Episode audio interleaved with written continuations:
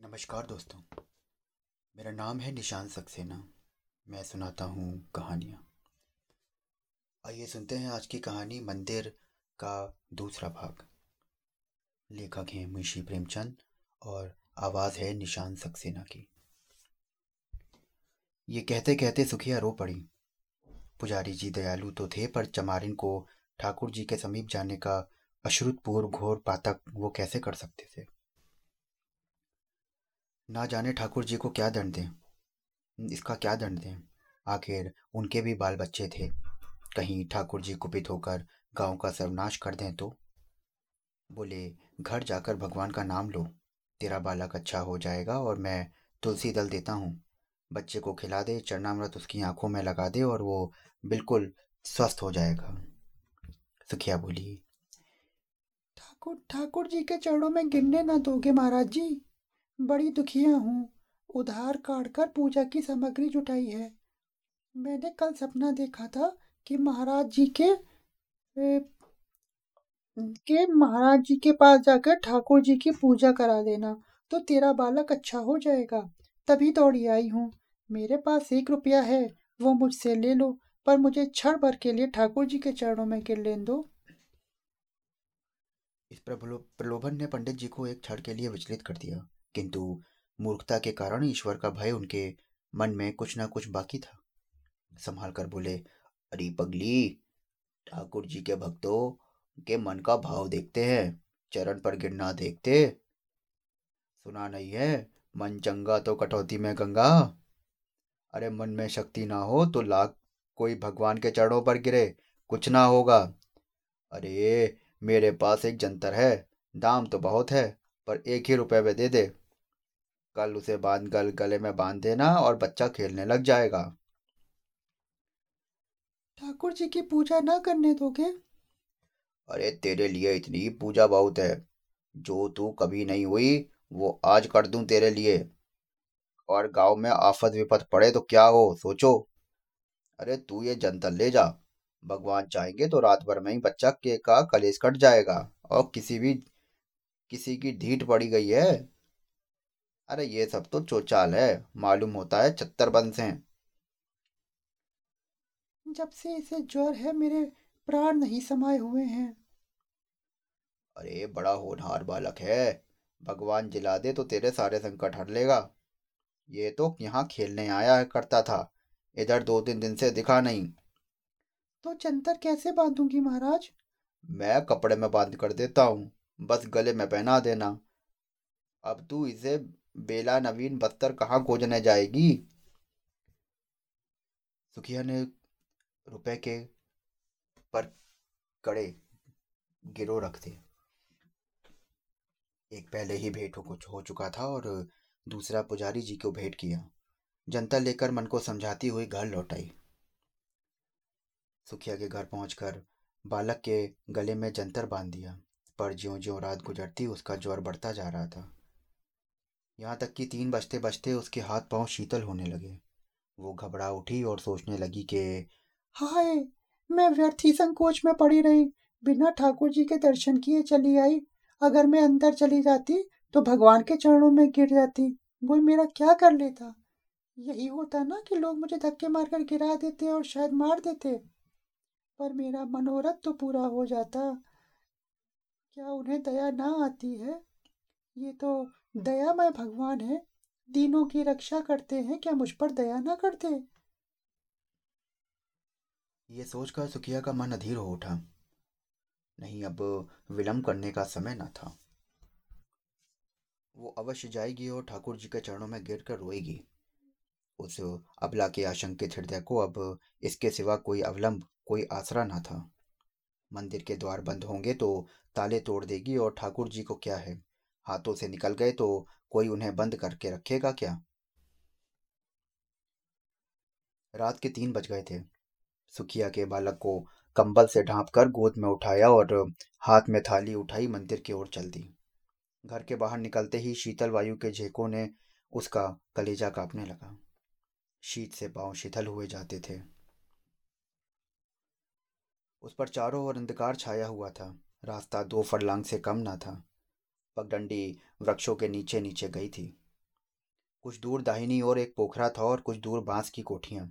पोखरे में एक धोबी मर गया था तो बाँस की कोठियों में चुड़ैल का अड्डा माना जाता था और उसके आसपास हरे भरे खेत थे। चारों ओर सन सन हो रहा था।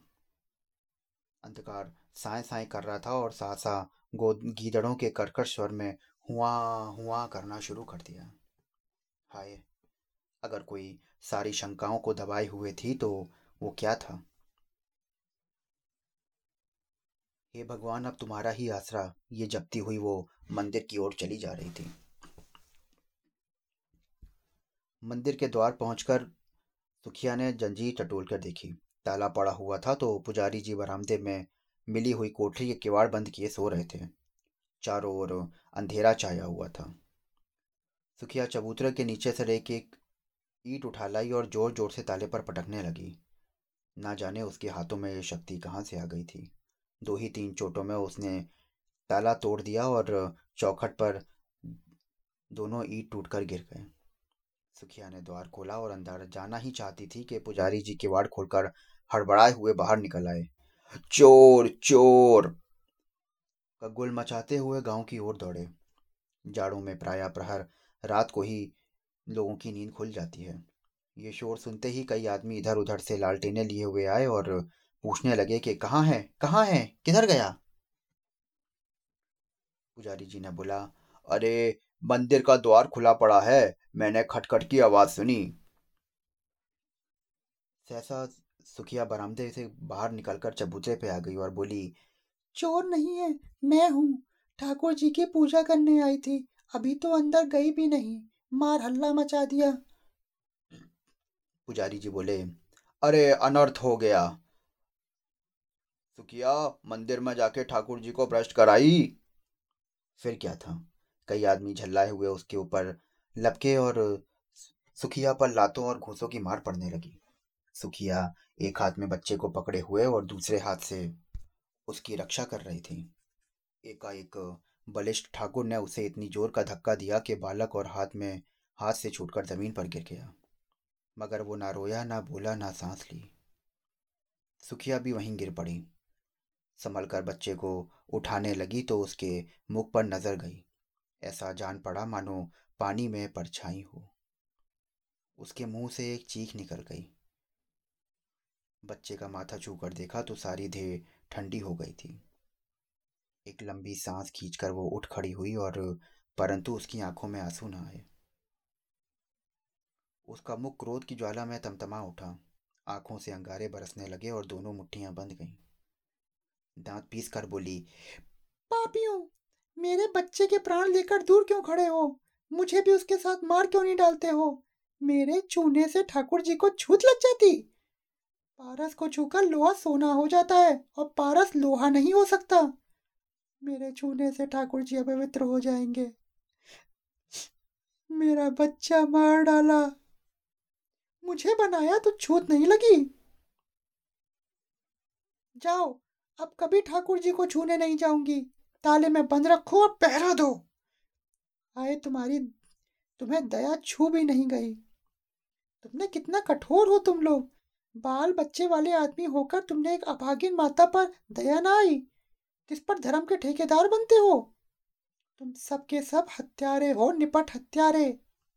डरो मत, मैं थाना पुलिस नहीं जाऊँगी। मेरा न्याय न्याय भनवा, भगवान करेगा। उसी के दरबार में मैं फरियाद करूँगी। किसी ने चू ना की, कोई मिनमिनाया तक नहीं। पाषाण मूर्तियों की भांति सबके सब सर झुकाए खड़े थे। इतनी देर में सारा गाँव जमा हो गया और सुखिया के एक बार बालक के मुँह की ओर देखा तो मुँह से निकला। हाय मेरे लाल। और वो मूर्छित होकर गिर पड़ी। उसके प्राण निकल गए। बच्चे के लिए उसने भी प्राण दे दिए। माता, तू धन्य है। तुझ जैसी निष्ठा, तुझ जैसी श्रद्धा और तुम जैसा विश्वास देवताओं को भी दुर्लभ है। तो दोस्तों, ये थी आज की कहानी। आशा करता हूँ कि आपको इस कहानी के दोनों भाग बहुत अच्छे लगे होंगे। कहानी का मुख्य बिंदु जो था वो यही था कि हम कभी कभी अंधविश्वासों में जुड़कर, हम समाज के आडंबरों में जुड़कर किसी का नुकसान कर देते हैं और हमें इस बात का ज्ञान भी नहीं होता। कहीं ना कहीं शायद ये वो वक्त था जहाँ पर अंधविश्वास ज़्यादा तरीके से हावी था और चिकित्सा कम। शायद वो चिकित्सा, चिकित्सक के पास जाती, शायद वो डॉक्टर के पास जाती तो उसका बच्चा बच जाता। वहीं दूसरी ओर उसको शायद एक श्रद्धा भी थी, जिसका खंडन वहाँ के लोगों ने किया सिर्फ़ इसलिए क्योंकि वो उनके जैसी नहीं थी। ये हमें समझना चाहिए कि अगर कोई इंसान दुखी है, परेशान है और हमसे वो मदद मांग रहा है तो हमें बिल्कुल उसकी मदद करनी चाहिए। मदद करना, सेवा करना, ये सबसे बड़ा धर्म है। तो दोस्तों, फिर मिलता हूँ आपसे एक नई कहानी के साथ। कहानियाँ जो जुड़ी हैं हमारी ज़िंदगियों से, हमारे समाज से, हमसे। अगर आप रोज़ ऐसी ही कहानियाँ सुनना चाहते हैं तो हमारे चैनल को सब्सक्राइब करिए, फॉलो करिए और स्टार रेटिंग देना बिल्कुल मत भूलिए। तब तक खुश रहिए, मस्त रहिए। शुक्रिया।